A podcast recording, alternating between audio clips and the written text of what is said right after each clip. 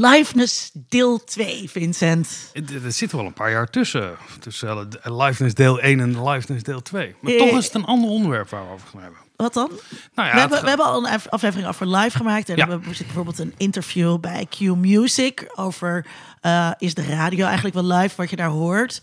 Ehm, het gaat ook over eh, live verslaggeving, geloof ik, hebben daar. Waarom is dit een ander onderwerp? Of- Omdat we het toen echt over broadcasting eh, hebben gehad. En we het vandaag gaan hebben over waarin het begrip liveness ook wordt toegepast op nou ja, nieuwe digitale, sociale media. eh, over hoe we dat concept moeten begrijpen in relatie tot die media-uitingen. ja, wat verwacht je ervan? Nou, ik ben heel benieuwd wat, wat de waarde is van dit begrip voor eh, mediatypen die toch ook wezenlijk anders functioneren. En of je dan ook nog kan spreken van als er liveness is op sociale media, dat het ook een vorm van broadcasting is. Oké, wat bedoel je dan? Moet je denk ik Nou, toch even uitleggen voor de luisteraar. Ja, als je live aan het eh, streamen bent waar jij bent. Of als ik li- live aan Ja. het twitteren ben bijvoorbeeld. Ik ben bij een conferentie Precies, dan en volgens ik mij- doe verslag van wat er gebeurt. Wat ik graag eh, wil bespreken is, dan doe je dat toch als one-to-many. Dus je, het, het- je creëert toch een soort medium waarin je vanuit een plek wat bijzonder is aan meerdere mensen dat laat zien. En als het één op één is, dan is het een vorm van communicatie. Wat broadcasting ook is, maar veel meer één op één communicatie. Of dan een concept als liveness nog wel van toepassing is. Ja. Want zou telefoneren is natuurlijk ook, is dat dan ook liveness? Eh, nou, dat is, dat is misschien ook wel een interessante vraag om te stellen. Ik had hier nog een heel gesprek over uh, eergisteren. eh, over voiceberichten bijvoorbeeld inspreken. Dus niet een voicemail inspreken, Ja. maar een voicebericht. waarbij je toch een gevoel van liveness Ja. krijgt. Hè? Iemand, je hoort het iemand zeggen, terwijl je het later afspeelt. Dan Ja. dat het gezegd is. Gaan we vragen. Ga het gewoon vragen. Deze podcast wordt mede mogelijk gemaakt door Code Clear. Duidelijk over websites en design. Vanuit Amsterdam is dit Onder Media Doctoren, de podcast waarin communicatiewetenschappers zich verwonderen over de media. U hoorde zojuist onze vertrouwde tune met de stem van Jeroen Wegs, die een gevoel opwerpt van een echte uitzending. Een gevoel van directheid, urgentie wellicht. Misschien hoorde u in uw hoofd wel het woordje live, als in live vanuit Amsterdam. Eh, we zijn wel eens live op zender geweest. Hebben ook wel eens een live opname met publiek gedaan. Maar dit is een podcast en die luistert u altijd achteraf. Live is veel meer dan live. Eh, vandaag gaan we ons voor de tweede keer verwonderen over dit fenomeen. En dat doen we deze keer met Esther Hammelburg. Zij is docent-onderzoeker aan de Hogeschool van Amsterdam en promovenda aan de Universiteit van Amsterdam. Ehm, en ehm, eh, ja, tweede keer dus. Het concept is dermate belangrijk eh, om twee keer bij stil te staan. Maar we doen het ook omdat je net een proefschrift hierover hebt geschreven. Eh we hebben het hier liggen. Being there live, how liveness is realized through media use at contemporary cultural events. Ehm, dat je hoopt op 3 december succesvol te verdedigen. Ehm, Esther, eh, wij, wij zaten net na te denken, ook een beetje over dat liveness. Ehm, als je een, een voicebericht inspreekt via WhatsApp Ja. eh, en dat aan iemand stuurt, eh, is dat dan, geeft dat ook een gevoel van liveness? Ook al is er eigenlijk maar een heel klein publiek. Dat is een leuke vraag. Ja, ik heb wel. eh, Soms zie je ook dat mensen op een festival of zo hun telefoon in de lucht houden. Hè? Of maar even dat liedje dat wordt gespeeld of zo. Het wordt natuurlijk later afgeluisterd. Het ligt er een beetje aan. Als jij mij een voicebericht stuurt, dan kan ik het ook vanavond eh, later pas of morgen pas eh, luisteren. Ja. Dus in die zin is die gelijktijdigheid er niet. Maar het geeft wel iets van jouw ambiance weer. Ja, Ja, in events zie je het wel veel gebeuren. Dus, dus dat er iets van het, de sfeer en het geluid eromheen heel erg eh, wordt weergegeven. Ja, ja. Eh, Vincent, we gaan het dus vooral op, eh, over evenementen hebben, want daar gaat Esther's proefschrift over. Bezoek jij wel eens evenementen? Zelden. Zelden. Ik, ik, ik heb een, eh, een, een, een, een diepe weerstand tegen publiek zijn eigenlijk. En vooral een publiek waar je niet een eigen stoel hebt. Ja. Maar het idee om in een massa te staan en, ten, en naar een act te gaan kijken als onderdeel van de massa, dat stuit mij tegen de borst. Ik vind dat een vernederende ervaring om daar tussen te moeten staan. Waarom dan? Waarom wil je geen onderdeel zijn van een publiek? Ja, omdat je dan publiek bent. Je bent eigenlijk gewoon een, een, een schakeltje in een grotere amorf geheel van, van, van mensen. Ik voel me daar niet heel opgaan in de erg massa. ongemakkelijk bij. Ja. En ik moet ook zeggen dat ik het enthousiasme van mensen bij live performances ook heel erg storend vind. Eh, om, om in een soort euforisch gevoel te komen met wat andere mensen heel leuk vinden. Ja. Eh, eh, dat stuit mij echt tegen de borst ook. Dus het, het feit dat ik er ben vind ik al erg. En het euforisch gevoel vind ik ook heel erg. Wat Heb je daar dat ook gebeurt. dan eh, bijvoorbeeld eh, als er een eh, podcast met live publiek wordt opgenomen? Ja, vind ik ook. Snap ik helemaal niet wat daar nou het, het, het, het idee van is. Het- ik vraag me dan af, voor wie doe je dat dan? Maar ik snap wel helemaal niet dat mensen met een koptelefoon in een zaaltje gaan zitten, ergens bij wat voor podcastfestival dan ook, om dan live te gaan kijken bij jouw podcast. Ik kan het wel traceren, weet je wel, het, het gevoel van erbij zijn, en dan gaan we het over hebben. Maar je vroeg het naar mij voor persoonlijk. Ja, ik vind het een, een vervelende en een vernederende ervaring om in een publiek te staan waar mensen euforisch doen. Ja, nou, beste luisteraar, eh, denkt u, eh, eh, ik vind dat wel leuk. En het lijkt me hartstikke leuk als onder mediadoktoren nog weer een keertje live met een live publiek opne- opneemt. of eh, of wil je Vincent op een andere manier? Kijk, als ik op een podium zit, of een podium, dat Ja. vind ik veel draaglijker dan Ja. eh, in het publiek zitten dan. En Ja. dan is live wel van meerwaarde. Nou, niet voor een podcast. Nee, maar ik bijvoorbeeld als ik de. Maar je vindt eh, het niet erg om op te treden? Nee, je? nee, ik geef heel graag onderwijs. En vooral Ja, live. is ook En- en live, voor ja. een groep. En, en het liefst eh, zo groot mogelijke zaal. En het moet Ja. ook live zijn. Maar dat vind ik hartstikke leuk. Ja. Dus niet als onderdeel van het publiek, maar wel als... eh, Nee, en ik vind een lezing ook nog wel te doen. Eh, want bij lezingen gaan mensen niet heel, eh, heel, heel erg extatisch doen over eh, als iemand aan het praten is, in de regel. Ja. Maar als daar mensen ook heel erg gaan klappen of ja, ja roepen, dat vind ik dan ook heel ergelijk. Ja, ja, ja als, als publiek manifesteren. Ehm, laten we het eens hebben over dat eh liveness als concept. Want eh, wij eh, strooien daar nu wel makkelijk mee. Eh, maar misschien is het niet, zijn niet alle luisteraars ehm, even ingelezen eh, in de literatuur. Ik wil eigenlijk even beginnen bij Vincent's proefschrift. Als je Ja. het goed vindt. Oh ja, ja. Eh, jij hebt ook, Nog antiquarisch ook een, verkrijgbaar bij de betere tweedehands boekhandel. een, Ja. een, een proefschrift. Eh, dat gaat over televisie. Eh, er zit ook een heel historisch ehm, eh, deel in. Kan je iets vertellen over dat idee van eh, verzien en terwijl je erbij bent? Nou ja, je, je zag al, in, in, in- er is een hele lange geschiedenis in het nadenken over wat we nu televisie zijn gaan noemen. En dat begon eigenlijk met een heel soort magisch verschijnsel, wat in sprookjes voorkwam. Dat je door een ellepijp kon kijken als een soort verrekijker en dan dingen kon zien eh, die op afstand plaatsvonden. Eh, dus eigenlijk een soort superverrekijker. Maar dan die nog veel verder gaan. En je ziet zo in de late 19e eeuw dat er al voor het eerst... Dingen ook- die op afstand plaatsvinden. ja. Ja. En, en dat je dan dat kon zien. En je ziet in de late 19e eeuw dat dat ook een soort technologische verbeelding krijgt. Dus eh, de eerste tekeningen zie je al van ja, wat wij nu een soort videofoon zouden noemen. Of FaceTime, dat zie je daarin naar voren komen. Maar dat gaat altijd over iets dat live plaatsvindt ergens anders. Ja. ja. Dus een beroemde tekening van dat de dochter leuk in Ceylon, Sri Lanka aan het tennissen is. En de ouders zitten in Londen. En dan zeggen van, goh, heb je het zo leuk daar? Dus het zit heel erg die, die, het, het idee van als wij straks televisie gaan krijgen... of een, een, die, dat zo'n apparaat, dan zal dat live zijn. Ja. En dan zit En- ook dat idee van witnessing volgens mij heel erg in. Getuigen kunnen zijn van iets wat op Ja. afstand plaatsvindt. En ook al eh voyeurisme.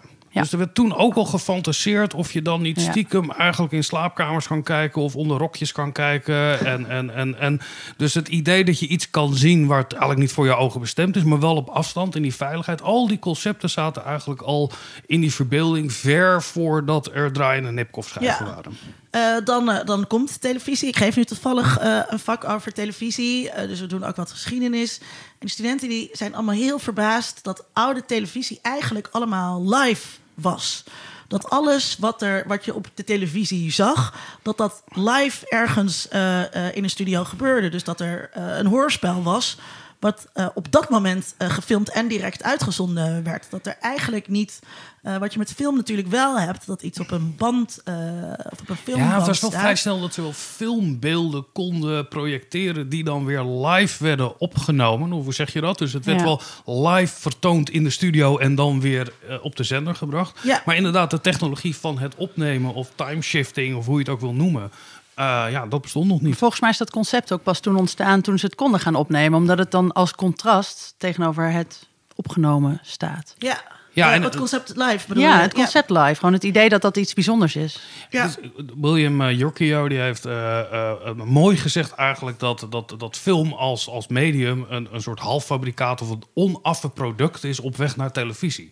Weet je wel, dat de, was de eerste films, weet je wel, die waren ook smiddags opgenomen, snel ontwikkeld. Kon je s'avonds in de kermisstand kijken hoe jij ergens langs kwam lopen. Dus ook film was al heel erg vroeg ingericht om hoe kunnen we dit live krijgen. Het idee dat je iets zou opnemen en dan later bekijken of films maken en dat gaan monteren en wat dan ook, zat niet op dat moment in die technologische verbeelding in uh, de hele late 19e eeuw.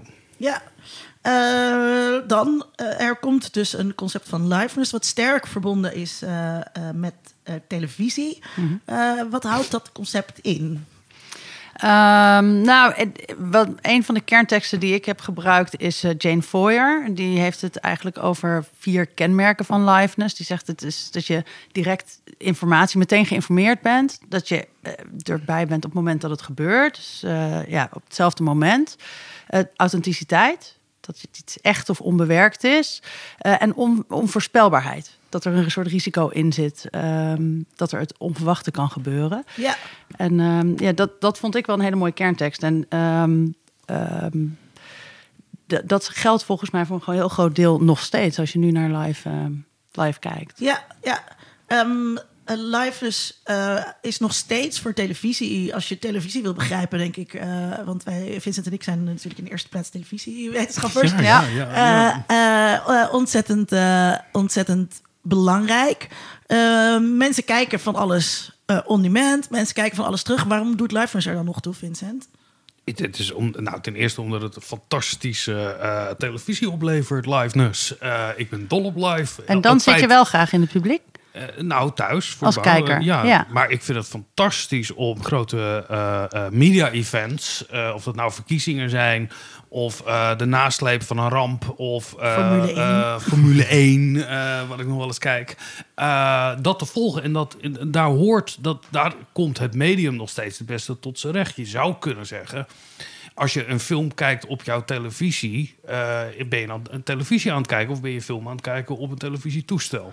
En zo geldt het eigenlijk voor heel veel genres die niet live zijn op televisie, die eigenlijk registraties dan weer zijn of gemonteerde dingen van iets wat ergens anders al bestaat. Ja. Uh, maar televisie in waar het medium het meest in uh, uh, in zichzelf is, zeg je dat zo? Wat het, het, het meest televisuele. bij de aard het van meest de TV. televisuele Ja. is live televisie. Ja. Uh, ja, zeker. Ja, het, het is, misschien vindt de luisteraar dat interessant.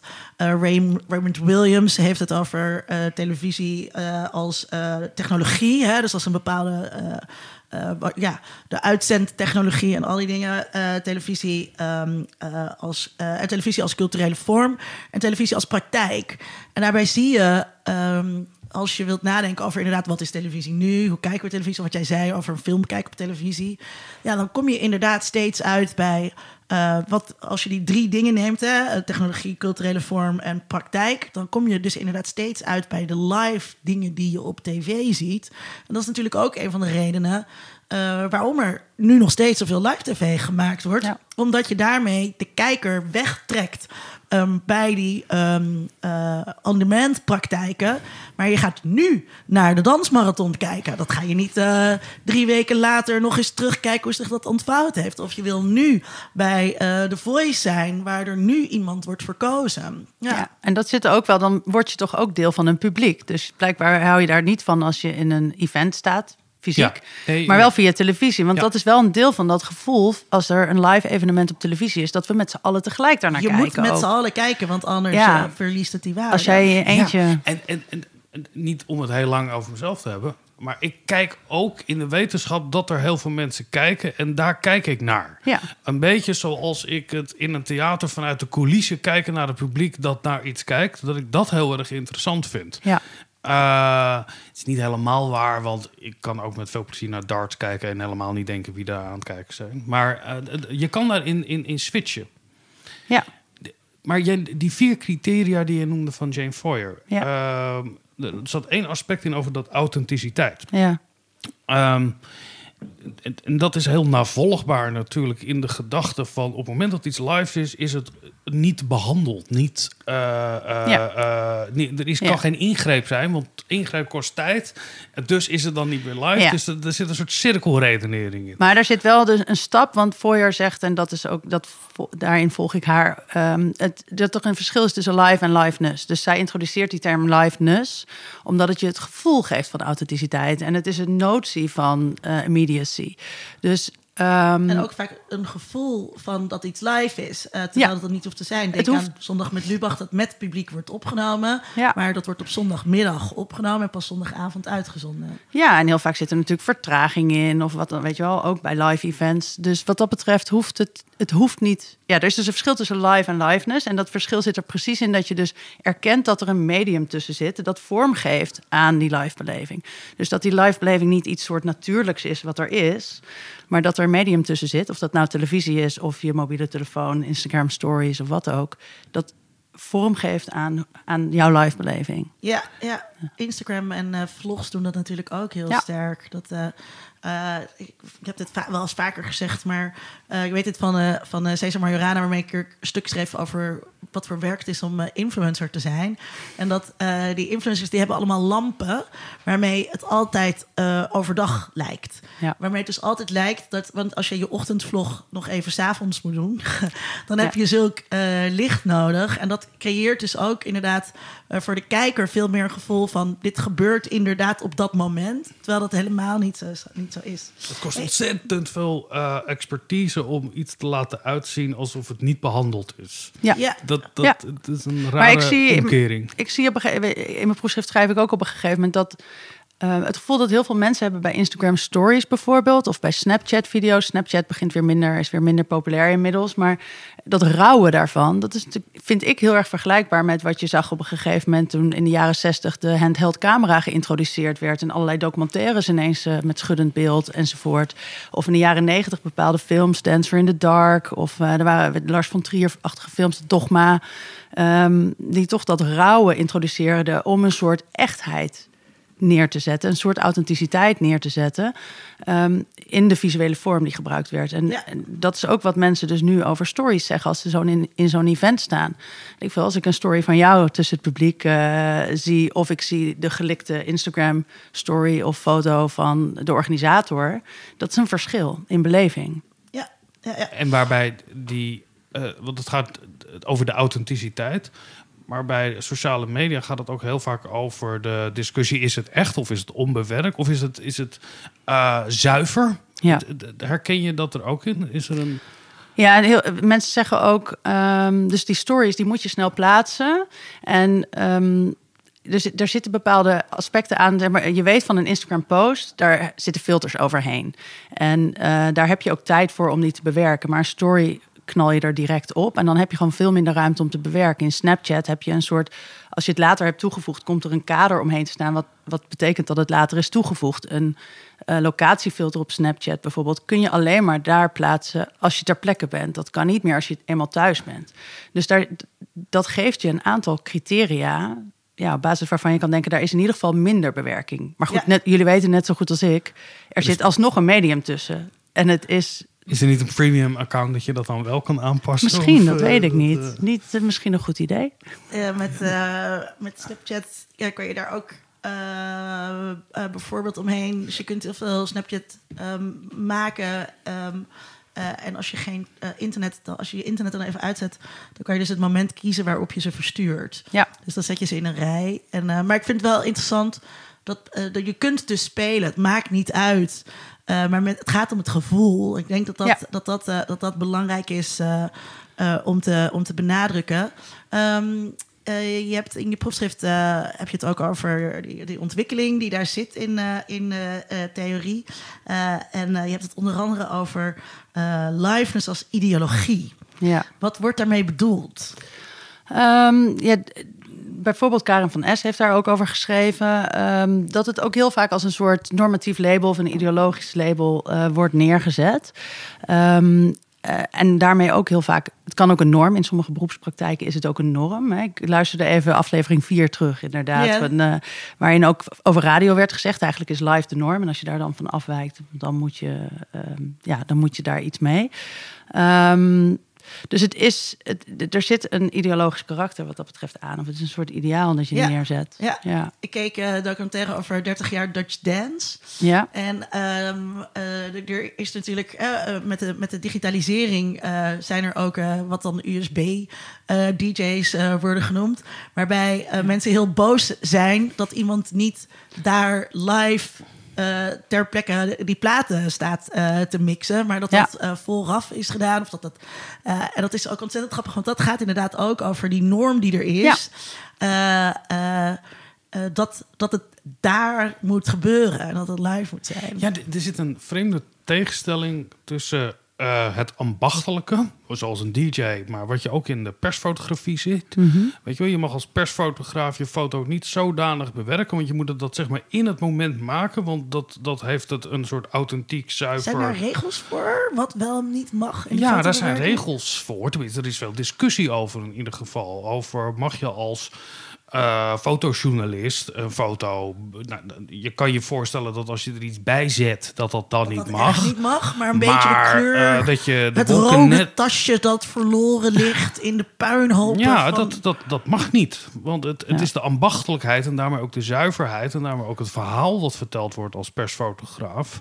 eh, wat oprecht moet zijn, omdat het moet wel ergens hebben plaatsgevonden. Ja, En als je de wolken wat donkerder maakt bij die, eh, dat tragische verhaal, ja, dan, dan, dan treed je in dat verhaal. Dus er zit in dat, pro, in, in dat ideologische wel een soort tegenstelling tussen. Aan de ene kant moet je het ambachtelijk in dat moment kunnen en, en onbewerkt hebben. Maar aan de andere kant is die liveness toont zich juist ook juist, wat jij ook al aangaf, door de, de slordigheden ervan. Het, het overbelichten, de scheve Ja. kaders, de eh, laten zien, eh, het, het, zoals Brecht het zou noemen, dat je het, het maakproces eigenlijk transparant maakt daarvan, wat het dan weer oprecht maakt. Dus daar zit een rare Ja. tegenstelling tussen. terwijl allerlei andere maakprocessen natuurlijk ook weer verhuld worden. Ja, Ja. er zijn ook heel veel mensen die zeggen dat, dat juist in de sterke live-beleving dat de technologie onzichtbaar moet zijn.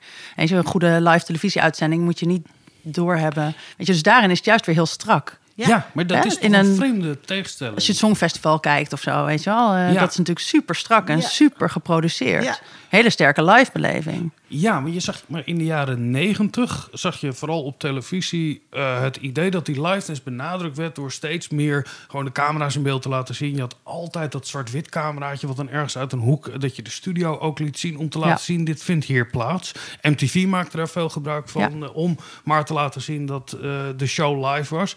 Dus je ziet eh, eh, tegengestelde esthetieken die Ja. hetzelfde beogen. Ja, ik zag, eh, dat zie je ook voor gebruikers in events. Dus ik heb bijvoorbeeld beschreven hoe mensen in beeld, hun livebeleving in beeld brengen. Ehm, en daarin zie je ook Instagram, het, het gepolijste, de gepolijste Instagram post is ook daar onderdeel van. Die geeft ook voor een eventbezoeker bijvoorbeeld vorm aan zijn of haar livebeleving. Dus het op zoek gaan bijna naar de perfecte Instagram foto Ja. van dat event. Dat helemaal mooi weergeeft hoe jouw beleving. Nou ja, zeker op Oerol zag je dat heel veel. Het is toch een mooi een theaterfestival op Terschelling. Mooie omgevingen, mooie installaties. Ehm, daar zie je mensen gaan zijn gewoon op zoek naar dat mooie plaatje. Dat is toch eigenlijk heel gepolijst. Ehm, dat heel mooi hun ervaring weergeeft. En de schoonheid daarvan. En de schoonheid van het event. Ja. En dat is helemaal, dus in die zin niet zo live. Maar het geeft wel vorm aan hun, hoe zij dat live event beleven. Ja, Ehm, Ja, ja. We, we, gaan het, we gaan het hebben over je onderzoek. Maar ik wil eerst eh, nog even eh, we moeten echt eh, op, oppassen dat er niet een soort verdedigings, eh, Nee, nee, nee. Ik zit, ik, ik verdedigingsmodus... zit eh, heel erg... eh, eh, eh, eh, nee, dat, dat wij Ja. hier als commissie Dat, eh, eh, allemaal bij hoor. Eh, maar, ehm, Zo voel ik het ehm, niet. eh, ik, ik hoop dat de, dat de luisteraar nu- opponent. Ja. Ik hoop dat de luisteraar nu een Dank voor uw beetje, vraag.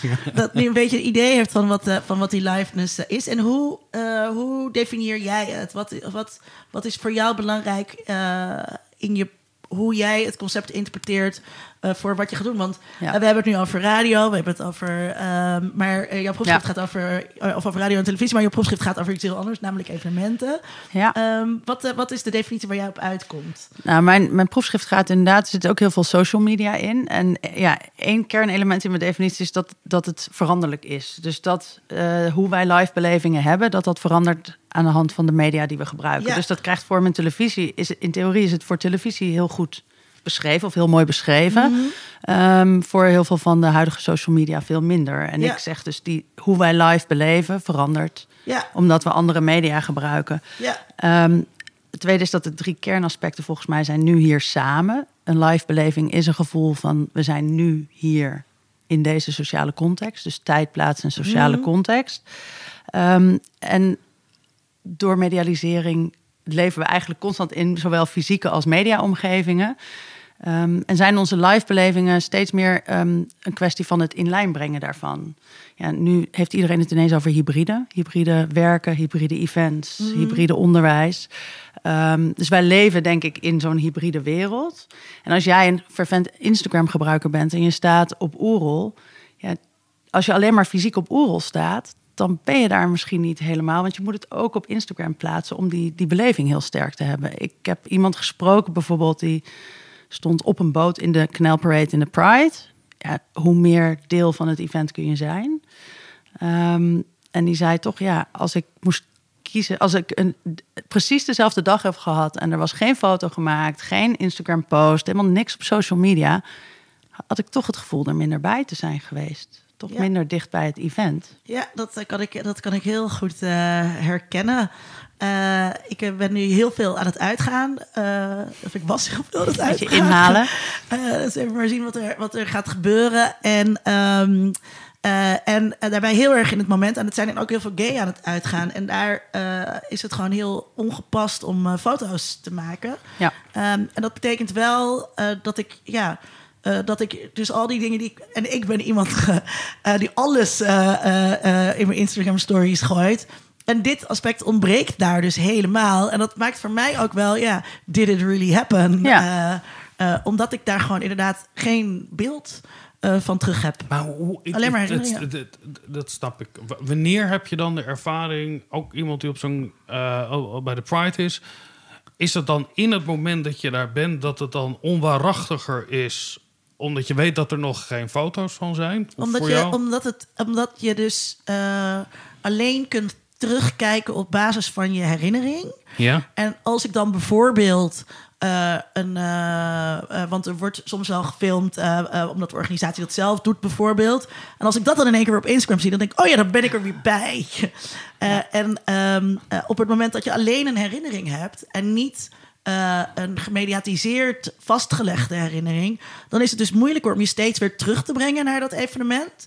Terwijl als je dat wel hebt, dan kan je steeds weer, oh ja, zo was het toen. Ja, dat- en dit was er. maar En in je het- herinnering vervliegt. Ja, maar in het moment dat je op een evenement bent, eh, draagt het.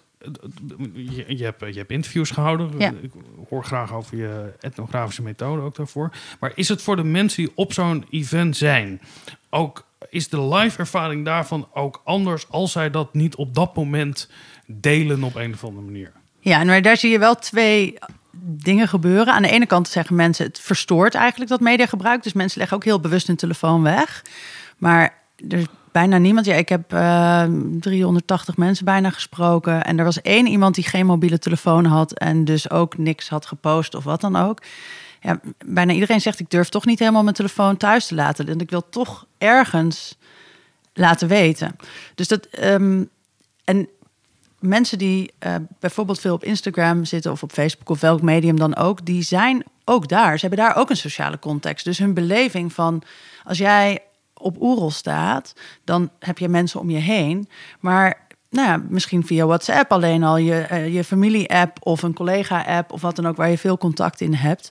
Die mensen neem je mee in die beleving. Of, En, en, en dat moet een, dan moet er ook een instant reactie zijn. Er moet een, een, een, een uitwisseling zijn, neem ik aan. Ja. Want Ik heb dus Ehm, vaak als ik aan het live twitteren ben, ehm, eh, als ik ergens op een conferentie ben of bij een lezing of zo, eh, dat ik het bijna oneerlijk vind om dat niet te doen. Omdat er dan dus iets voor beperkt publiek plaatsvindt. Waar ja, mijn volgers willen dan misschien ook wel weten. Ja. Nou, en in de Pride zag zij- je dat ook veel. Ja, en dan hoeven zij niet meteen eh, te antwoorden. Wat ik wel, wel leuk vind als mensen dat doen. En zeker als mensen zeggen, stel deze vraag eens bijvoorbeeld. Ehm, eh, ja, het, het voelt soms een beetje gierig als je niet de dingen deelt die live gebeuren. Ja, ik was ooit in Tulum in Mexico. En dat is een prachtig eh, dorpje. eh, waar wat ontzettend Instagrammable was. En er waren heel veel Amerikanen daar die.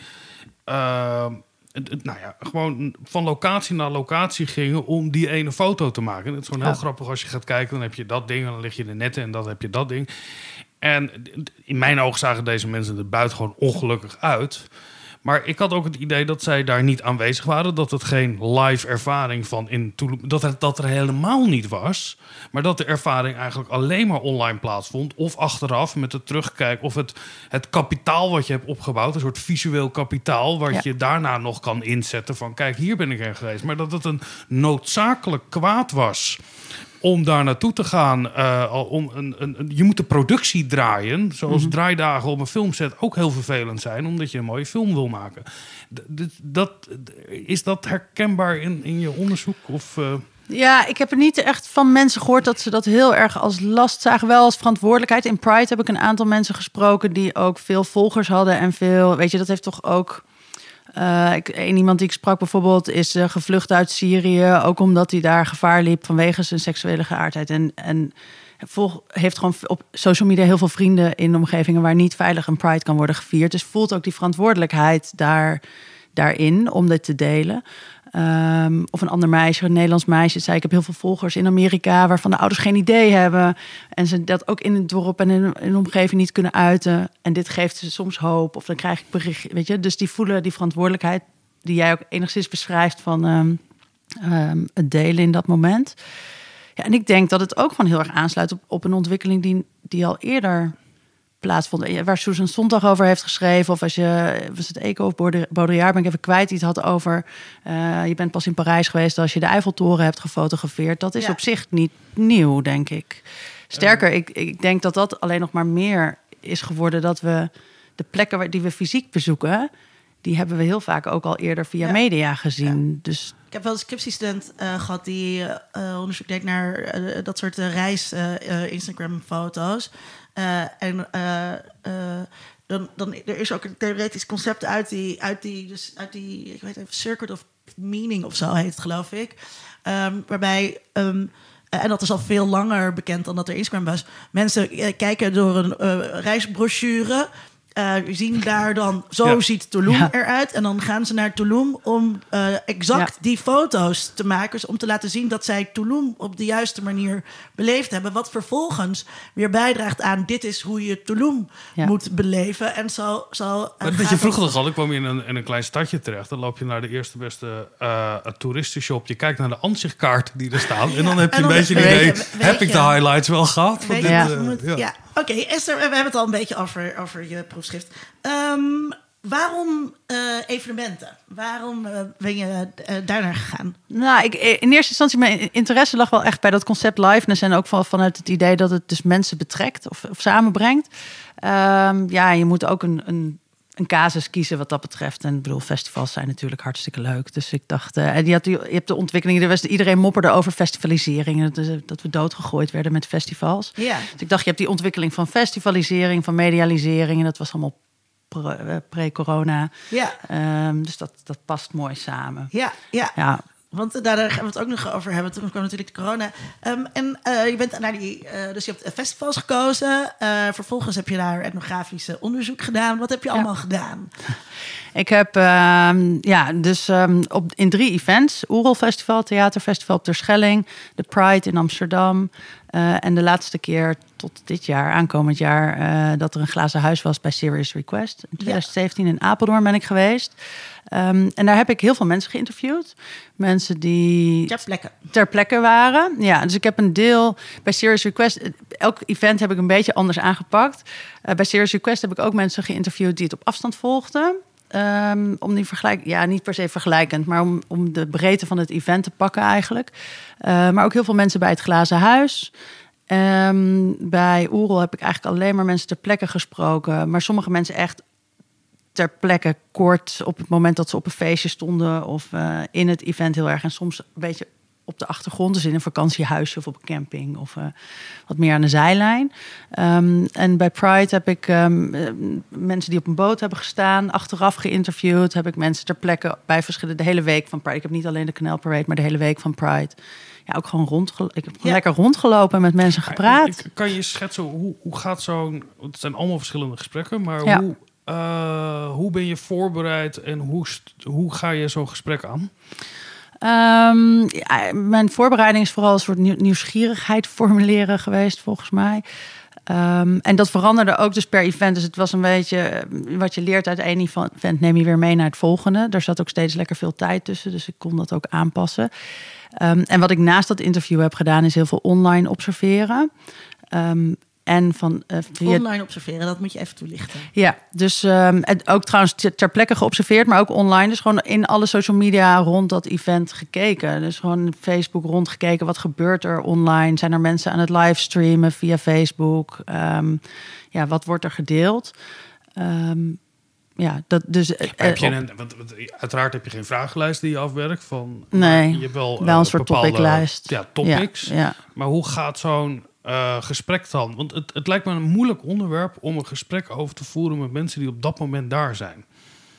Nou, die lijkt dat moeilijk? Omdat uh, het praten over mediagebruik is al ontzettend moeilijk voor ja. mensen. Ja. Uh, omdat we het ervaren als iets heel erg alledaags en, en, ja. en vanzelfsprekend. Ja. En je vraagt, je wil toch iets meer weten dan van hoe vaak doe je dat of wat er ook. Je, je bent geen enquêteur. Mm -hmm. Dus je, daarom ben ik benieuwd over hoe, hoe manoeuvreer je eigenlijk als onderzoeker met al die verschillende soorten data die je verzamelt, maar ook hoe doe je dat één op één en hoe ja. doe je dat dan met al die andere soorten data? Mensen vinden het ook heel moeilijk. Want als ik iets vaak heb gehoord, is ja, dat weet ik eigenlijk niet. Daar denk ik nooit over na. Dat hebben we geen idee. Gewoon. Ja, gewoon. gewoon ja, ja. dat, ik doe gewoon dit. En dan zeg ik, oh, interessant. Uh, kun je daar iets meer over zeggen? Dat is eigenlijk gewoon heel vaak zeg, kun je daar iets meer over zeggen? En dus ja, het waarom vermijden. Want er is helemaal niet per se een logische reden voor. Um, en ik heb dus de, de, de, ik begon met interviews wat meer aan de zijlijn. Dus op uh, wat ik zei, op een camping of in een vakantiehuisje op hebben we op de Schelling. Um, en dan merk je dat het ook heel snel reflectief is. Dus dan komt ook heel snel het oordeel erbij. En daardoor ben ik op het idee gekomen om ook gewoon heel erg in situ, dus ter plekke mensen te spreken. En het leuke daarvan is dat je eigenlijk ja, weet ik, iemand staat op een feestje en ik zie jou een foto maken. Ik zeg, hé, hey, wat was je eigenlijk aan het fotograferen? Ja, ik fotografeerde mezelf met mijn vriendin. Ja, leuk.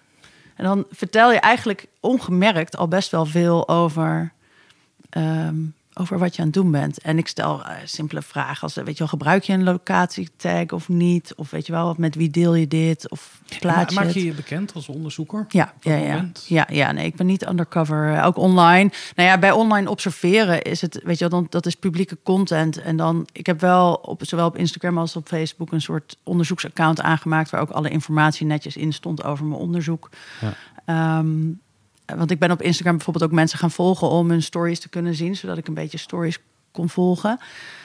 Um, en ter plekke zeker, ja. Dus ik had ook altijd informatiebrieven bij me die ik kon geven. Van dit, hier kun je me, dit zijn mijn contactgegevens en dit is wat ik aan het doen ben. En wat was de moeite van mensen om erover te spreken? Want je, je, je benoemde het al even, het is, het is uh, gewoon, noem jij ja. het. Uh, het is een heel erg, het is een heel, uh, het, mensen doen het vaak uit gewoonte. Dus die, Terwijl ze, als ze er verder over nadenken, best redenen kunnen geven. Ja, het zijn nooit niet altijd per se logische redenen. Maar ja, ik gebruik Bourdieu ook, de logic of practice. Het is een soort logica van de praktijk. Dit is gewoon wat je doet. En dat heeft ook wel ergens een soort logica in zich. Maar niet per se een heel rationele reden of iets dergelijks. Het, zijn deze respondenten dan in staat zijn ze eigenlijk. Wat, wat, wat, wat onderzoek je dan? Is dat dan. Kunnen mensen reflecteren op hun eigen gedrag als je ze dat in het moment vraagt? Of krijg je een reactie die uh, misschien wel wenselijk is, of waarin mensen zich verontschuldigen, misschien wel over. Ja. Oh, nee, ik doe eigenlijk, wat, wat, ik snap de methode ook, snap, ja. ik snap ook dat je dat hebt gedaan, maar ik vraag me wel af wat je, wat je eigenlijk eruit krijgt. Wat je ophaalt. Um, mensen verontschuldigen zich soms. En ook daar kun je dan weer over doorpraten. ja, net zoals die, die persoon die ik net noemde, die op die boot stond, eh, die zei ook, ja, is eigenlijk heel erg, hè, dit. Het is eigenlijk heel erg. Ik zei, wat is er erg aan? Weet je waarom? Dus je haalt ook die normativiteit naar boven. En dat, Ja. ik vind dat ook wel lekker. Dus je, die... ehm, en wat je in het moment heel erg haalt, is dat je... Ja, mensen vertellen toch gewoon wat ze doen. Ja, ik maak die foto voor mijn vriendje, want die is hier nu niet... en dan kan niet een beetje meevolgen of zo, weet je wel. Dus dat is best wel direct. Daar zit, ja, altijd zit er iets sociaal wenselijks, wenselijks in, denk ik, als je Uiteraard interviewt. Maar dat is Ja. min, dat is wat. En die andere interviews eh, achteraf of op, of op afstand, die zijn wat reflectiever. Ehm, maar ik heb bijvoorbeeld ook, wat ik gebruikte was een soort mapping techniek. Ik liet mensen vijf cirkels, ehm, dus een kleine cirkel in het midden, iets groter eromheen enzovoort. En dan het event in het midden. En dan ehm, eh, een aantal van mijn respondenten he- heeft ook mediadagboeken bijgehouden. Dus die hebben, hebben mij laten weten wat ze allemaal rond dat event hebben gedaan via WhatsApp. Dus dan had ik dat een lijstje met wat hebben zij de afgelopen week gedaan. En dan vroeg ik ze om dat te plaatsen in die cirkels, hoe dicht het bij het event het ze brengt, bijvoorbeeld. En dan, dan zie je dat mensen gaan. Het gaat helemaal niet om dat plaatje dat er uiteindelijk uitkomt, maar om het gesprek dat daar omheen komt. Want dan moeten mensen weer iets gaan verplaatsen. Denken ze, ja, ja, verdorie, was ik er nou eigenlijk dichterbij toen, zeg maar, toen ik er stond? Of, of dat ik dat ding op Instagram zette? Of was ik er nou dichterbij toen ik het via televisie zag, Serious Request? Of toen ik bij dat glazen huis stond? Ja, was ik er dichterbij toen ik op de boot stond... of eh, toen ik die foto van mezelf terugzag Ja. op de boot. Ja, Ja. Je hebt het, ehm, eh, je gebruikt eh, eh, eh, een term... eh Kare, ja. Kairotic, Hoe ja. zeg je dat in het Nederlands? Cairo? Kairos, ja. Ja, Kairos. Ehm, eh, De chaotic now, de chaotic here en de chaotic us. Kan je dat eh, uitleggen? Ja, ik leen eigenlijk een, een. Ik heb hem niet zo'n achtergrond in het Grieks hoor, maar ik leen een concept uit het Grieks.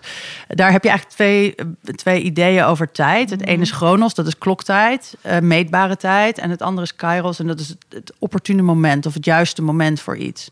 En zo, eh, maar dat moment is niet alleen, dat is dus die, dat element van ehm, tijd, plaats en het sociale, waarvan ik zeg, alle drie zijn belangrijk voor zo'n live beleving. Het gaat helemaal niet om een leefbaar moment of dat het precies op de seconde gelijk loopt. Het gaat om dat het een moment is dat belangrijk is in relatie tot andere momenten of in relatie tot je herinnering. En het gaat om niet om ja, dat het aan deze tafel is, maar een beleving van die tafel in relatie tot andere plekken of en, of, en in een sociale context. Dus dat, dat eh, ja, daar gebruik ik die term eigenlijk voor. Ja, ja, ja. en eh, uiteindelijk eh, levert dat het inzicht op hoe we live ervaren en vormgeven verandert door de media die we gebruiken. Ja. Schrijf je in je Nederlandse samenvatting. Kun je dat uitleggen? Ja, ja bijvoorbeeld. ehm, als mensen beleven events ter plekke fysiek ook nu aan de hand van de media die ze gebruiken. Dus bijvoorbeeld Instagram-gebruikers gaan op zoek naar dat mooie plaatje. Of een eh, Facebook-gebruiker kijkt al heel anders. Die is meer gewend aan een soort collage te plaatsen achteraf. Dus die verzamelt momentjes gaandeweg. Ehm, als je het via Instagram Stories deelt, dan ben je veel meer soort registrerend in het moment bezig. Dus ehm, en al die verschillende media geven tijd, plaats en sociale op een andere manier vorm. Ja. Nou snap ik dat dat is hoe we dat evenement beleven of hoe we dat eh, doen, zeg maar. Ja, Eh, ehm, wat, of wat we daar eh, doen. Hè? Dus er is een verschil tussen dansen met je telefoon in je broek en inderdaad op zoek gaan naar de plaatjes. Maar waarom speelt live daar dan een, een rol in? Wat is dan wat liveness? Ja. waarom? ja, wat is het dan, die liveness daar? Ehm, ja, het is de beleving dus van hier nu samen zijn. En dat, dat kan zowel. eh, dus er spelen natuurlijk twee aspecten van liveness. Aan de ene kant de, ge- de gemedieerde versie. eh, en aan de andere kant het fysiek daar zijn. En die twee kruipen eigenlijk, naar mijn idee, steeds meer in elkaar. Omdat je tegelijkertijd in die verschillende omgevingen bent. Ja, Ehm, ja, het is, het is het gevoel van erbij zijn op het moment dat het gebeurt. ja, ja. En Als ons mediagebruik eh, die live ervaring vormgeeft, of eigenlijk voortstuwt, of, of ehm, heb je het idee dat dat. Ik, ik wil eigenlijk gewoon de technologisch determinisme versus sociaal constructivisme vraag stellen. Is het nou dat die bepaalde platformen er zijn die we met z'n allen zijn gaan gebruiken, waardoor we die liveness ervaren? Of hebben we een bepaalde behoefte voor liveness waar we de juiste platformen en apps bij hebben gezocht? Ja, ik denk dat het heel erg een combinatie is. ja, ja, ja, nee, dat, ik bedoel, ik geloof eh, ook als je die twee uitersten pakt, zit ik sowieso niet zo in een van de twee. Ehm, maar ik denk dat de apps en de, de technologieën die we gebruiken zeker vorm geeft eraan. Ehm, er zijn, ja, ik bedoel, in social media onderzoeken wordt dat dan affordances genoemd ook. Er zijn bepaalde dingen die je gewoon wel doet op Instagram en dingen die je niet doet. Dus dat geeft ook vorm aan wat je doet. Ehm, en tegelijkertijd geven wij daar ook vorm aan die platforms door hoe we ze gebruiken en wat we ervan verwachten. Want gebruikers ja, hebben best veel verwachtingen van die sociale platforms. Dat ze jouw foto laten zien aan mensen waarvan jij denkt dat het relevant voor ze is. En dat ze je direct in contact brengen met die mensen. Ehm, dat het direct wordt geplaatst. Dat het, Mhm. weet je wel, er zitten allerlei verwachtingen aan. Dus ik, het speelt toch op elkaar in. Het gebruik geeft ook vorm aan, aan het platform. Ja, maar ik vraag wel, je gaf al aan dat er bepaalde affordances zijn op die verschillende apps die heel erg stimuleren van goh, of, of disqualificeren. Dit is helemaal niet live. Dit is later geplaatst of andere Ja. eh, geotaggings. Het, Ja. eh, het, het stuurt dan, waar sommige mensen heel erg zorgen over maken, eh, de, de werking van die technologie. Zijn daar voorbeelden van waarvan je zegt, nou daarin zie je heel duidelijk dat die technologie sturend is, ook voor de live beleving van mensen die daar gebruik van maken. Goeie vraag. Ehm, ik denk dus dat dat. Nee, ik, niet, niet dat ik het echt als heel erg sturend voor de volledige live-beleving zie. Ik denk toch, ja, mensen zijn ook speels. En mensen doen toch ter plekke wat ze doen. En de fysieke omgeving is er ook nog. Hè. Het is niet zo dat ze alleen maar in Instagram of in Facebook lopen als ze bij zo'n glazen huis staan. Ehm, als er bij het glazen huis iets sturend is, is het denk ik televisie. Want daar staat iedereen staat soort te glimlachen naar de camera's die daar zijn. Want die willen op televisie komen. Ja, dat, dat, En die- dat, dat is in zichzelf toch al Ja, fascinerend. het is dat er mensen op een plein gaan staan. Ik wil dat als er iets gewoon middeleeuws is, is, is het wel een, een, een, een, een plein in een niet-zeggende stad waar dan een, eh, eh, iets gebeurt een keer. Ja. Maar dat mensen dan daar gaan staan, naar de camera kijken, allemaal dingen online doen, wat beloond wordt met het feit dat je op live televisie terechtkomt. Ja, en ze gaan je voor je de camera's onder- eh, staan. Dus ze willen heel graag in beeld komen. En dan nou, één persoon die ik interviewde, bijvoorbeeld, meerdere hebben het gezegd, maar van haar heb ik toevallig een foto, staat ook in het boek, dat een vriend van haar er had gespot op televisie en daar weer een foto van had gemaakt. En zij plaatst dat dan weer op Instagram of op Facebook. Weet je wel, want ik ben op televisie. Maar eh, het grappige is dat ze dus. Ik, ik interviewde bijvoorbeeld ook één iemand, was leuk, ik zag een meisje en die. Die was het scherm, je hebt het glazen huis en daarnaast is een heel groot scherm met de televisieuitzending. Ja. Ehm, En daar staat iedereen naar te kijken, net als bij popconcerten. nou, Snap ik niet. zo. mensen staan wel echt om dat glazen huis heen, maar zij was dat scherm aan het filmen. En ik dacht, wat, waarom is ze nou dat Ja. scherm aan het filmen? Ehm, maar dat bleek, haar vriendje was tegelijkertijd aan de andere kant van het glazen huis klaar aan te staan. Want die zou elk moment in gesprek gaan met de DJ. En zij wilde dus niet dat moment, dat gesprek filmen. Zij wilde filmen dat hij op televisie was. Cool. Ja. Ja, Ja. dat was de toffe beleving Ja. daar. Ja, de erkenning. En eh, heb je ook, eh, want je hebt dus veel mensen op die festivals gesproken, maar heb je ook de thuisblijvers eigenlijk eh, Ja. eh, ehm, eh, gesproken? Van wat hebben Oh, zo. zij het gevoel er inderdaad bij te zijn? eh, Oh, eh, als ze naar mijn eindeloze stories kijken. Nee, niet, niet op die manier. Nee, ik heb dus bij Serious Request wel een aantal thuisblijvers gesproken die het via televisie volgden. Ehm, maar niet zozeer de ontvangers van al die berichten. Dus ik, mensen spreken daar wel eens over. Hè, als ik ze over hun social media gebruik spreek. Ja, ik herinner me iemand die ook zei van... oh ja, ik heb dat wel. Als met, met een groepje ga ik altijd naar festivals. En als ik dan een keer niet mee kan... dan gaan er in de appgroep gaan er allemaal berichtjes rond. En dan heb ik toch een beetje het gevoel dat ik erbij ben. Ik vind dat dus juist helemaal Maar niet leuk. ja, ik, andersom werkt ook. Dus ik, ik, nee, maar dat heb ik dus niet. Ik heb niet echt bewust met mensen gesproken die thuis Ja, bleven. ja, want maar jij is- mist dan echt wat. Nou, nee, ik vind het dus mega irritant als, eh, eh, als, eh, als ik... eh, Jij bent als- er ook graag als- bij. Ja. Nou, als mijn vrienden ergens zijn en ik ben er niet bij, eh, ja, dan hoef ik niet uit en ten treuren alle belevenissen eh, mee te krijgen. Ehm, ook eh, omdat, je soms, omdat je soms ook denkt, eh, hou eens op met beeld maken en ga gewoon in het moment ehm, eh, bestaan. Dat, eh, ja, het- het is, het is ehm, eh, eh, je, mensen willen anderen het gevoel geven erbij te zijn, maar dat betekent natuurlijk helemaal niet dat dat effect ook Nee. plaatsvindt. Nee, ik weet ook niet en of dat via social media berichten. Nou, je kan wel meedelen. Maar ik denk wel, als je dus simpelweg WhatsApp of zo neemt, of een andere berichten-app waarin je intensief contact hebt met dierbaren. Soms heb je natuurlijk wel dat iemand iets tofs meemaakt waar je niet. En dat je die, dat moment deelt en dat je toch een beetje deelt in dat moment. Meer dan als, eh, ja, als diegene je misschien later had gebeld of zo, weet je wel. Ja. Dus daarin werkt het denk ik soms wel. Maar ja, echt.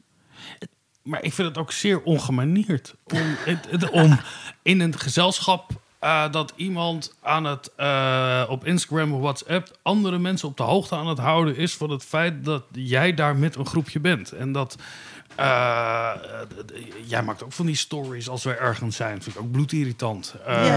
Want ja, why? Waarom zou je dat doen? Maar zeker als je met elkaar ergens bent, is dat ook een verstoring eigenlijk van. Ja, maar die groepen zijn, zijn groter soms dan de mensen die er zijn. Dus zeker bijvoorbeeld op Oerol heeft best wel een, een loyale fanbase, om het zo te noemen. Dus er zijn mensen die, heel, die elk jaar naar Oerol gaan en ook vaak in vaste groepen. En dan heb je dus mensen, ja, dan is, kan er een keer iemand is, eh, kan een keer niet mee. Ehm, en daarin zie je het heel veel dat dan toch, dan vraagt diegene, tenminste dat hebben, vertellen mensen me dan, van diegene vraagt ook echt om updates en hoe het gaat. Want die, die kan zich daar ook een voorstelling van maken hoe het is. Want je gaat altijd met die groep. Dus dat, Ja, maar is het dan dat je er, eh erbij bent, dat je die beleving hebt van dat event? Of ben je, eh, is het een beleving van erbij zijn bij die groep? Ja, ik denk Waarvan het event het argument is om Ja. diegene erbij te houden. Ja, en toch iets meekrijgen, denk ik. Als je, eh, weet ik veel, als je trouwe Oerolbezoeker bent dan, en je kan een jaar niet gaan, dan vind je dat heel jammer. En dan is het toch fijn om iets ervan mee te krijgen. Maar het is geen live beleving van Nee, het maar je event. deelt die interesse voor Oerol. En je wordt bevestigd dat je er nog bij hoort, ook al ben je er niet bij, bij de beleving die hoort bij Oerol. Dus dan krijg je een foto te zien van Spinvis, die altijd optreedt. Ja. Eh, en dan krijg je dat weer te zien.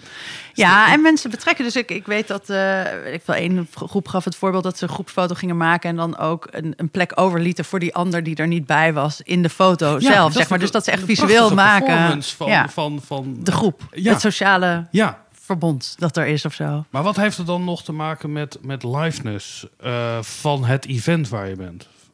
Ik denk voor die ontvanger in die zin, ja, die wordt er wel in dat moment iets bij betrokken, maar dat eh, het is vooral dit voor de. gebeurt nu, dit doen we nu. Ja, maar ik denk dat het vooral voor de mensen die het maken. Weet je wel, je ziet mensen foto's maken ook om te bevestigen dat ze aangekomen zijn of dat het afgelopen, weet je, om af te ronden. Dus die dit soort dingen, zo'n groepsfoto maken op Oerol, als je dat elk jaar met die groep doet, is toch een ding van, ah, we zijn er weer. Weet je, Ja. een soort echt, er, ja, toch er zijn. Ja.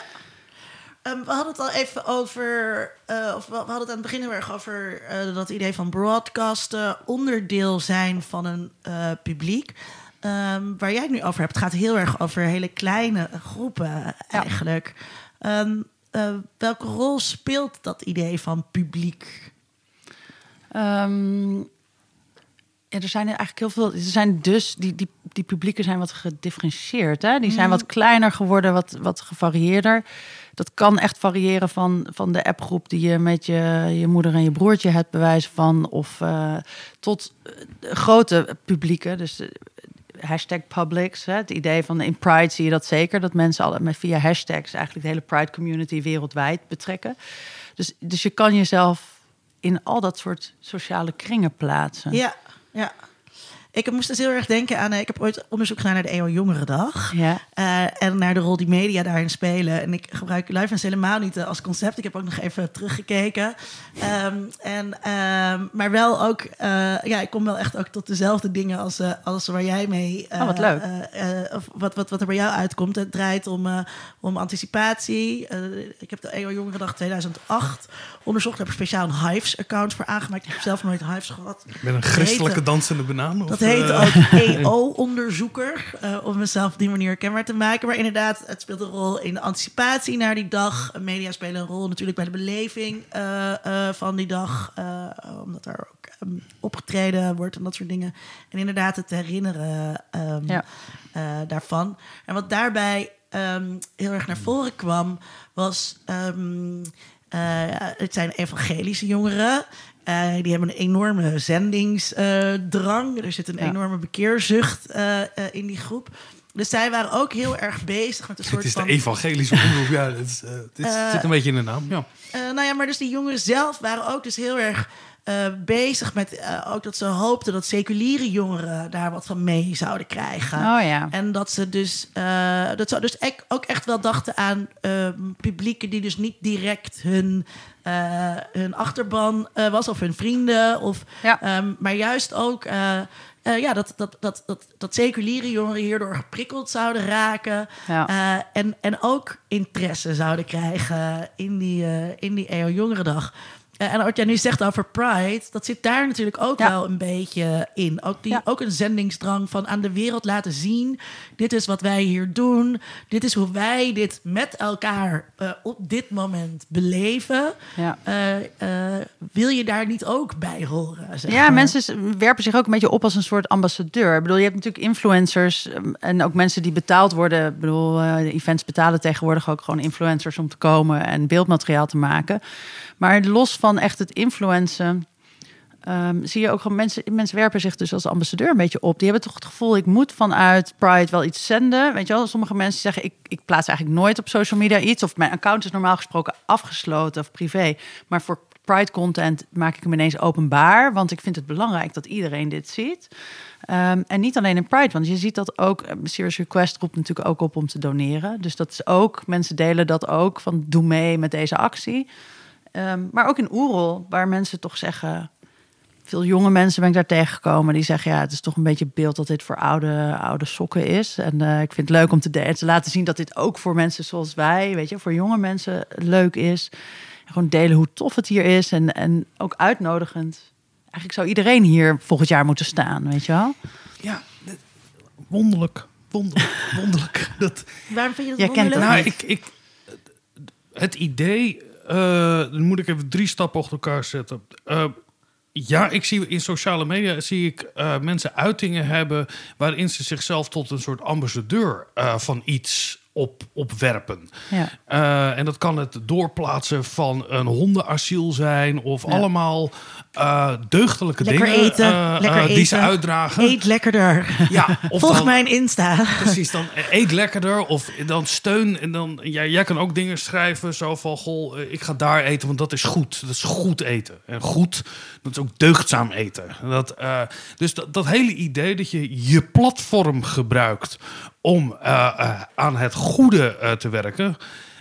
dat vind ik een buitengewoon wonderlijk fenomeen dat, dat mensen daar eh, dat doen. Ik, ik, al die, ik krijg elke dag vijf petities toegestuurd op dingen en waar ik allemaal tegen of voor eh, moet zijn. Die, die, en dat proef ik ook hierin. Weet je wel, we moeten Oerol steunen. We moeten de EO Jongerendag. eh, we moeten iedereen de bekeer. Maar ook dat je fan bent van een bepaalde artiest. En dan moet iedereen dat, dat vage bandje op zolder bij Paradiso ook leren kennen. Want eh, ik was er al bij toen eh, er nog maar 40 mensen stonden. Allemaal die. Maar dat die- is dus wel strijdig ook met elkaar. Want aan de ene kant eh, wil je wel het ook is dat het... een- performatief. Het is Ja, super, het is ontzettend het performatief. Is, nou, ja, eh, ostentatief Ja. zou ik zeggen. Het is een performance. Die nogal ostentatief is. Maar eh, ehm, dus je, je wil laten zien dat jij... eh, ik wil laten zien dat ik weet waar ik moet eten. Eh, maar eh, het is natuurlijk niet de bedoeling dat iedereen naar de kleine zaal Paradiso naar dat bandje gaat kijken. Hè, dus het is ook... ehm, Ja, dus, ja, ja, het het moet is wel helemaal niet de bedoeling dat iedereen naar Oerol komt. Want het is al zo druk Het op is al Oerol. druk genoeg, ja. Eh, eh, dus, dus er zit ook wel een soort... het, bij, bij de EO Jongerendag is dat toch wel anders. Dat verschilt wel per event, Ja. inderdaad. Daar willen ze dat... het- en bij de Gay Pride is dat ook anders. Ja. Ja, er zijn uitingen dat iedereen moet weten dat jij er bent geweest, maar niet zo nodig dat iedereen Ja. moet komen. Ja. Dat is net, maar dat is ook een soort ambassadeurschap van. Kijk mij eens daar zijn eh, bij een exclusief optreden voor exclusieve mensen. Ja. Het zegt iets over jou ook, over jouw identiteit. Dat Ja. hoor ik ook, heb ik ook heel veel mensen horen zeggen. Dus dat, dat, eh, dat sociale aspect, natuurlijk, je geeft ook vorm aan je sociale identiteit. Ja. Ehm, ja. Ja, Ik- ik dat zag is een- een, dat is een, bij mij een zorgvuldig ge- gecreëerd beeld. Wat natuurlijk totaal geen... eh, Heel kwetsbaar. Niet, Eh, over, zo niet overeenkomt met hoe mijn leven er daadwerkelijk uitziet. En, en- en ik zag een voorbeeld, eh, de, de demonstratie die er was tegen de coronamaatregelen hier in Amsterdam. eh, zag ik dat er veel mensen ook live aan het Ja. streamen waren. Ja. En ik kijk daar graag naar. Eh, Een beetje weg. Terwijl het. Periscope En, ja, nee, eh, maar daar zag ik het heel sterk. Maar iedereen benoemde ook... kijk eens hoeveel mensen hier zijn. Het zal wel weer bij de fake NOS... zullen ze wel weer zeggen dat het er maar een paar honderd waren. Maar dat er een, echt een heel concreet politiek doel achter zat... om te laten zien, wij zijn hele normale mensen... en er zijn hier ook een heleboel. Ja. Dus we zijn geen wappies... en het zijn er een heleboel die tegen dit beleid zijn. En dat, dat illustreerden ze door live dat te laten zien... waardoor het ook een authentieke ervaring was. En dat het Ja. niet een soort Trumpiaans eh, de meeste mensen bij mijn inauguratieverhaal was. Of dus Thierry Baudet die een foto plaatste eh, van de Dam... die helemaal vol zou staan met eh, anti-corona-demonstranten... terwijl het een foto bleek te zijn van het eh antiracisme-protest. ja, maar heel veel waren eh, staan op een hoek en kijk eens hoeveel mensen er allemaal voorbij lopen. Dat, Ja. dat, dan wordt Ja. het echt een politieke daad, eh, de liveness. Ehm, spelen wat voor rol hebben organisaties eh, eh, hier eh, zelf in? Sturen organisaties dit ook? Hè? Soms wordt er een hashtag eh, opgegeven Ja. eh, van eh, gebruik deze hashtag of eh fotomomenten aangeboden. Ik moet Ja. ook denken aan eh, de, de, ehm, de achtergrond die je bij je coronavaccinatie eh, Ja, precies. kon krijgen, Ja. waarin dat ook aangemoedigd werd. Ja. ook heel erg. ik was er nu in dat moment, ik ben bij de GGD geweest. Ja. Ehm, heb je daar naar gekeken? Ik heb eh, me echt gericht op de bezoekers Ja. en volgers van events. Dus niet op zozeer op de communicatie verzorgd door de organisatoren. Dus ik heb ook in mijn, eh, mijn Instagram beelden die ik heb geanalyseerd... heb ik zoveel mogelijk van de organisator weggehouden. Ehm, maar je ziet dat wel zeker gebeuren. Ja, ja weet ik veel. Op Oerol stonden ook van die mooie uit hout uitgesneden letters Oerol. Waar je- dan eindeloos veel foto's tegenkomt van mensen die daarvoor die foto gaan maken. Ja, Ehm, en op bij Serious Request ook plekken waar je zo'n fotomoment kunt doen. Hashtags worden aangeboden. Dus organisatoren doen dat wel. In mijn ogen kijken organisatoren er in de praktijk nog wel weinig naar. Ik, Ja. ik vind dat er heel vaak wordt gedacht vanuit het event. En de communicatie van wat wij aan het doen zijn. En dat er heel weinig gebruik wordt gemaakt van wat mensen eigenlijk zelf. Dus mensen werpen zichzelf als ambassadeur op. En dat, dat ja, mensen gebruiken dat eigenlijk nog niet zo heel veel. En Ja. er wordt ook heel erg gedacht aan. Dus nu is, is een soort trendwoord in de eventwereld hybride events. Dat is het helemaal. Het moet hybride, want dan heb je online en offline. Eh, ehm, en in de praktijk is het heel vaak een fysiek event waar je een webcam op hebt gezet. Eh, ja, daar mis je gewoon kansen. Dus ik hoop ook hiermee wel wat eh, bij te dragen aan, aan dat. Weet je, dat organisatoren meer kunnen nadenken over hoe kan ik dat dan wat bewuster inzetten en afwegen. Moet alles live of kan je ook een deel on-demand doen? Of weet je, hoe geef ik dat vorm? Wat doen mensen zelf? Ehm, met de mediaplatforms waar ze op zitten. Ik, ik denk ook dat het... ehm, ja, je, je noemde Formule 1. Formule 1 had jarenlang een beleid dat eh, de teams en iedereen betrokken was... mochten geen sociale media gebruiken. Want dat was het exclusieve recht... waar gewoon heel veel geld voor betaald Ja. werd... door een groot Amerikaans eh, bedrijf inmiddels. En die hebben hun strategie helemaal omgegooid... door heel erg te stimuleren dat iedereen Ah. juist geweldig gebruik van maakt... en van hashtags en alle teams om Ja. omdat die extra, wat je vroeger verkocht, als jij naar een bandje ging en jij ging dat opnemen, dan nam je iets, dan was je iets aan het stelen eigenlijk. Eh, wat je niet mocht zien. Eh, en nu zie je juist een enorme omkering volgens mij erin. Ja, dat je voegt eigenlijk iets Ajax toe. doet het ook eh, heel sterk om dat juist te stimuleren, die, die, die live reacties. Dus het idee dat je dat kan scheiden, of dat je het dan beter kan verkopen, zoals we vroeger met eh, je, de illegale dvd's, Ja. ja, daar zijn we wel aan voorbij, denk Ja. ik. ja. Ja, dat denk ik ook. Ik ben nog wel een keer inderdaad bij eh, cabaret, eh, cabaret, nee, komiek, ehm Hannah Gatsby, dat we allemaal onze telefoons moesten inleveren, inderdaad. En dat je denkt, ja, maar dit is zo ouderwets. Nou, weet ik niet. Prince deed het goed. Prince had het ook die regel. En ik ben een keer in Ahoy naar Prince geweest. Nou, Ahoy is groot, zoals jullie weten. Zodra je een telefoon ook maar uit je zak haalde, stond er al iemand op je schouder te tikken dat je telefoon weg moest.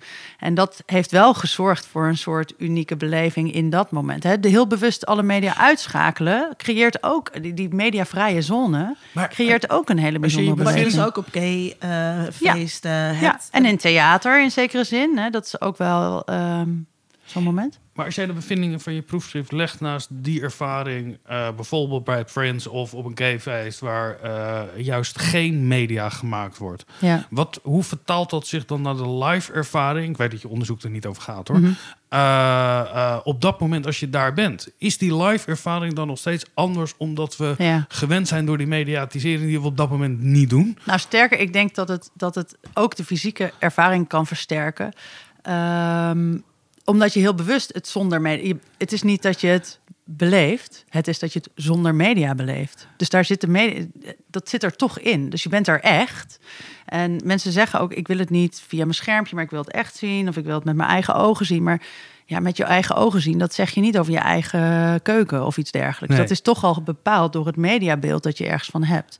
Dus media spelen daarin ook een rol, denk Ja. ik. Ja, dat- Ja, en je ik- wil ik- dus ook beelden maken die mediawaardig zijn. Zeg Ja. maar. Dat, dat, waar we het net over hadden met die, met dat, eh, die Circuit of Meaning, eh, van, met die foto's. Hè? Dus eh, zo hoor je de piramide in Tulum te fotograferen. Of dit is de, dit is de juiste angle. Dit is de, eh, en dat lijkt me met dit dus ook. Ja. Mensen zijn aan het nadenken. Eh, eh, Oké, ik maak een selfie, want selfies doen het beter op Instagram. En selfies laten natuurlijk ook heel erg zien dat je ergens eh, was. Ja. Ehm, eh, maar ik kan me ook zo voorstellen bij, bij Serious Request. Of hoe heet dat? Het glazen... Ja, serious request, ja. Ehm, ik moet altijd denken aan de Gouden Kooi. Altijd als ik dat zie, dan raak ik daarvan in de war.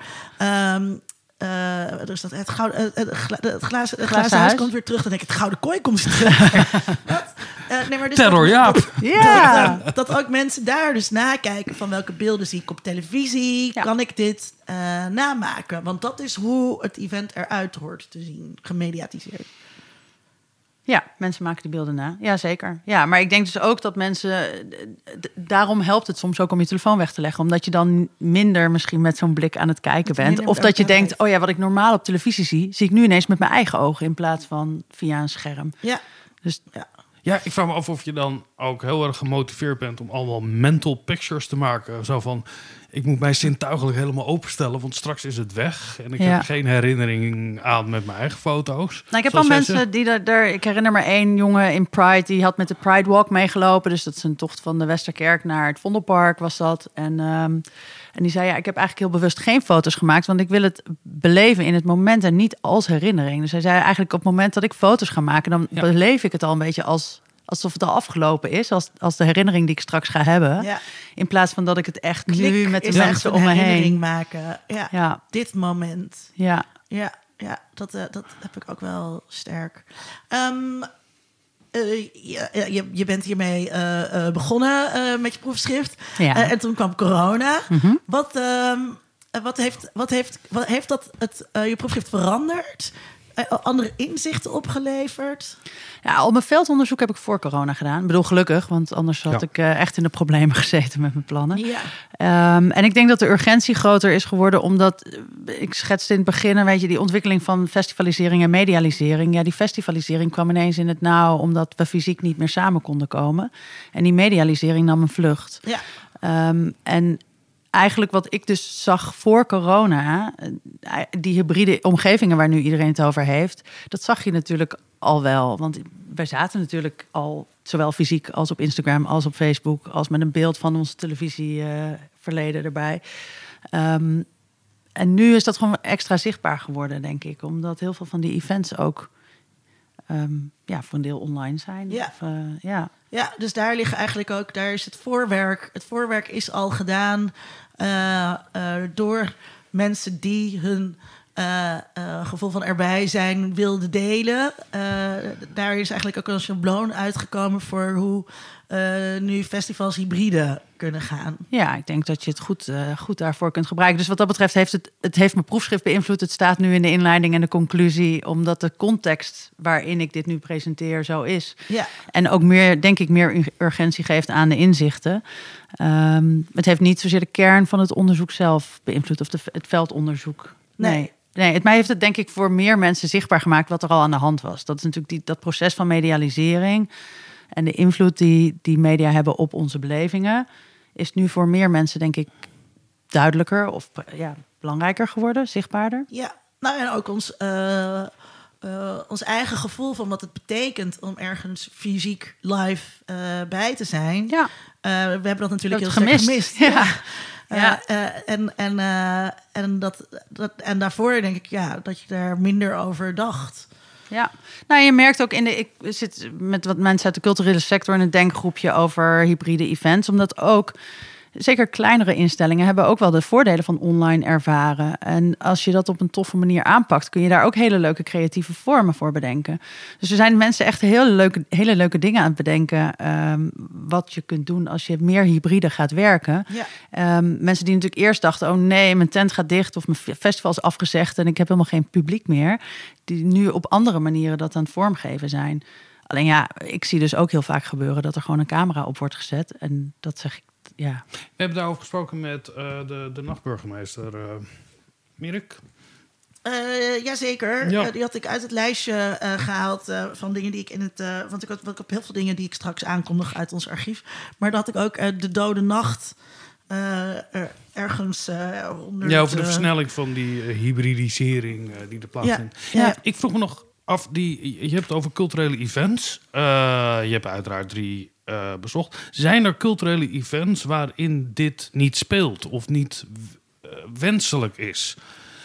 Ik zat aan begrafenissen te denken, bijvoorbeeld, uh, mm -hmm. of een bruiloft. Dat daar juist ja, ik het... heel gewenst wordt dat er een stream is, bijvoorbeeld. Ja, dat weer wel. Dat is wel veranderd door corona ook. Want begrafenissen is denk ik een goed voorbeeld. Maar met waar je... een selfie op, ja. met de kist daar. daar ja, en dat begint dus ook te komen. Ja, dat zag ik, ja. Nou ja, je had sowieso de website Selfies at Funerals. Ik weet niet of je dat kent. Het is een blog waar mensen dus, uh, ja, waar selfies ken, op eh, staan. selfies bij het Holocaust Monument. Ja, Eh, ja, die is ook mooi, ja.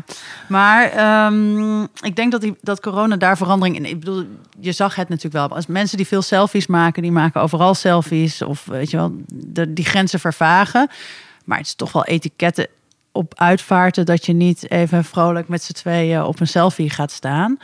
Eh, of verdrietig. Eh, Toch zie ik het wel meer gebeuren. En nu met de, de- ja, tijdens corona. eh, ik heb ook een uitvaart meegemaakt tijdens corona. Waar het toch heel fijn was voor een deel van de mensen dat ze via livestream aanwezig konden zijn. Ja, maar die, die, die liveness is wel op een hele specifieke manier georganiseerd, volgens mij, bij dit soort Ja. gebeurtenissen. Ja. En ik, ik, ik ben gewoon benieuwd, wat, wat is nou het eigene aan een, waarom gaan we zeggen, een, een festival op een eiland, dat kan dan wel. Ook al kan dat heel, kan ik me ook voorstellen als er een, een, een dansperformance ergens in de duinen is, waar je met twaalf mensen in de regen naar zit te kijken, dat je ook niet Nee. daar selfie. Dus, dus er is een etiket. Ja, er is een etiket. Waar die, waar die grens nou precies ligt. Ja.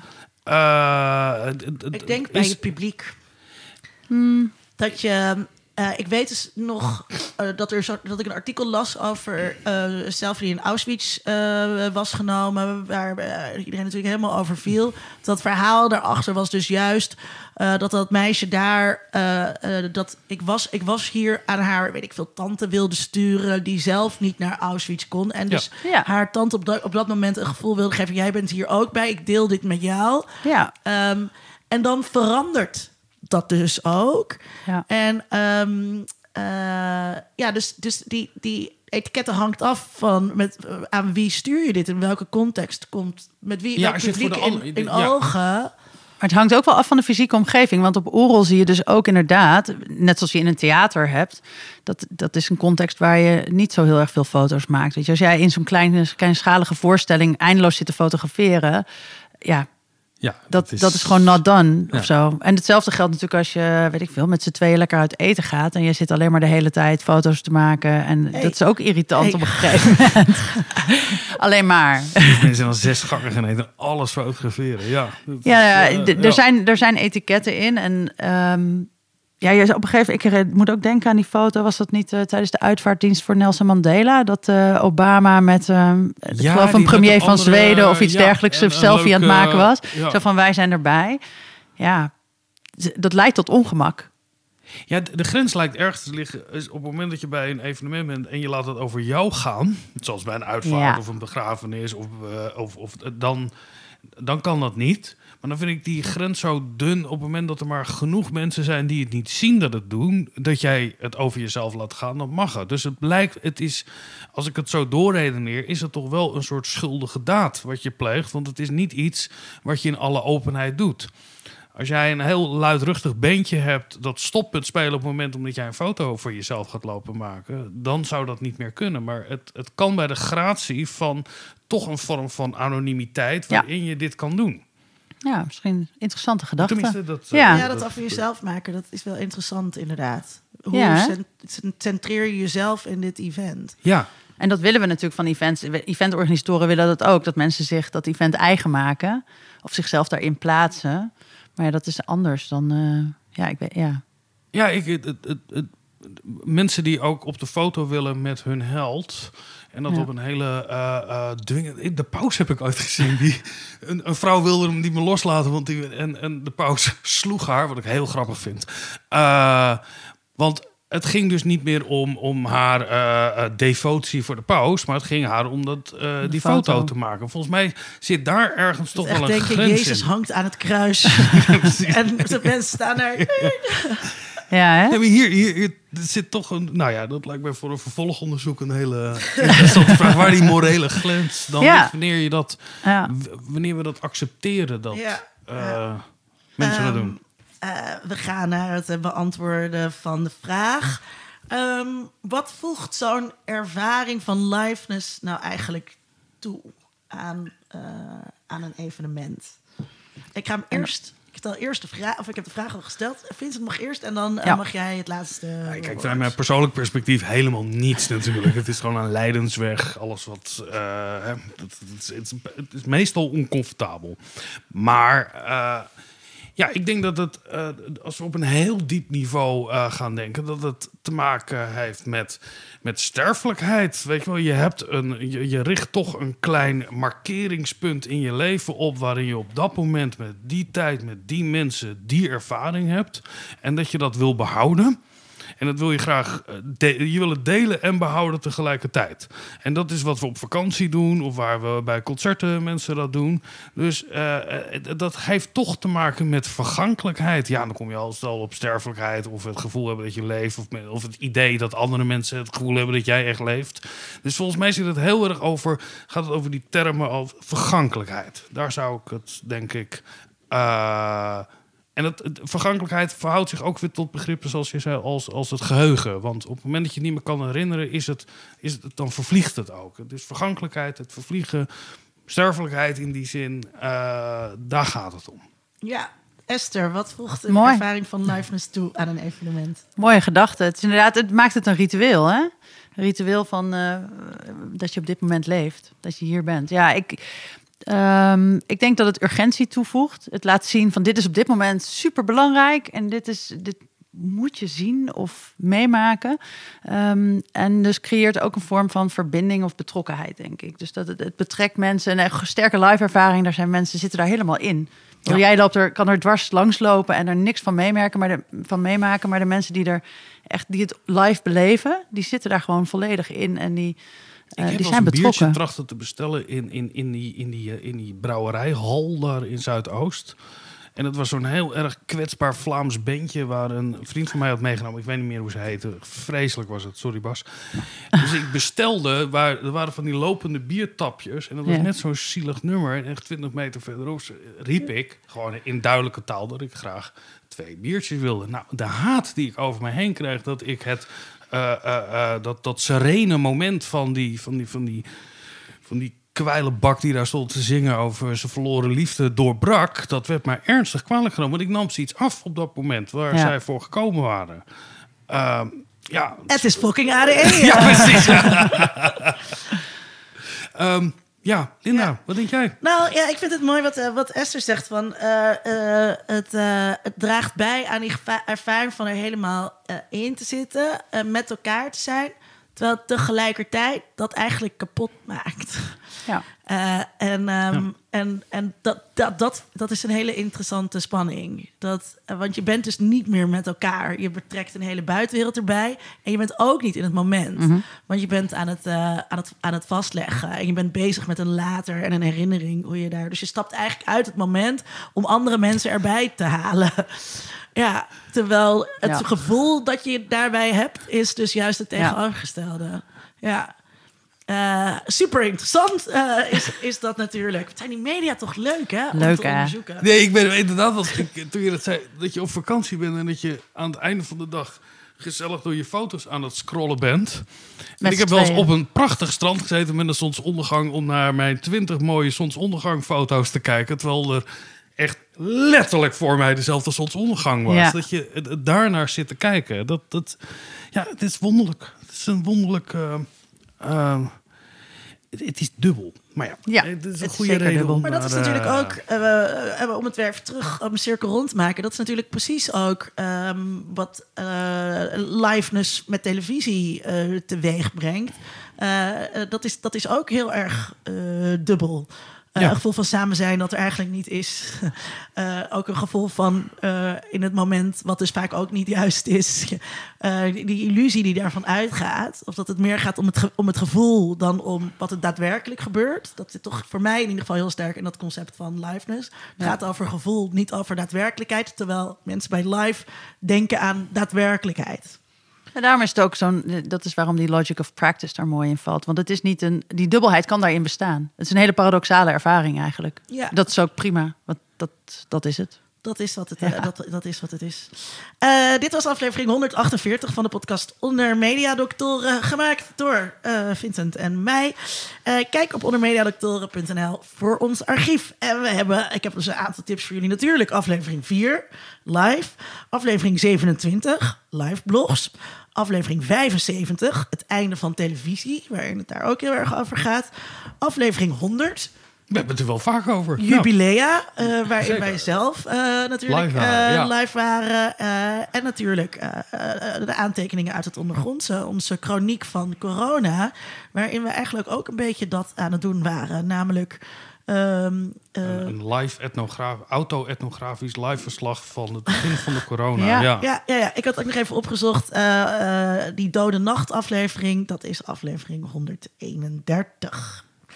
Ehm, Esther, wordt je verdediging eh, is die eh, te volgen op is, een ja, livestream? is die- Ja. Ja? Ja, ja eh, dus eh, sowieso als mensen vooralsnog kan het gewoon live ook in de aula fysiek plaatsvinden. 3 december. Het is een openbare verdediging. Dus als je interesse hebt, hartstikke, hartstikke welkom. Ja, En eh, anders moet je mij even een berichtje sturen. Dan stuur ik je een link naar de livestream. ja, dan Ja. En als je dit na 3 december luistert, dan kan je die live ervaring waarschijnlijk ook wel weer terugkijken. Ja, Ja, die livestream wordt ook bewaard volgens mij. Dus die Ja. verdediging is ook achteraf terug te kijken. Maar het is natuurlijk wel- leuker in het moment, Kom je hè? wel in een soort matrix terecht van, van live constructies. Ik, eh, en, ik, had, eh, Ja. ik had twee registraties van mijn verdediging. Dus eentje met die camera van de aula. En dat is heel kut, want dat is gewoon een statische camera. Daar heb je niks aan. En iemand had eh, gefilmd. Ja. Eh, dus die had echt gezoomd en al die dingen. En ehm, eh, toen, ik wilde dat natuurlijk terugkijken. Eh, met mijn paranimfen. Nou ja, die moesten, want dat waren...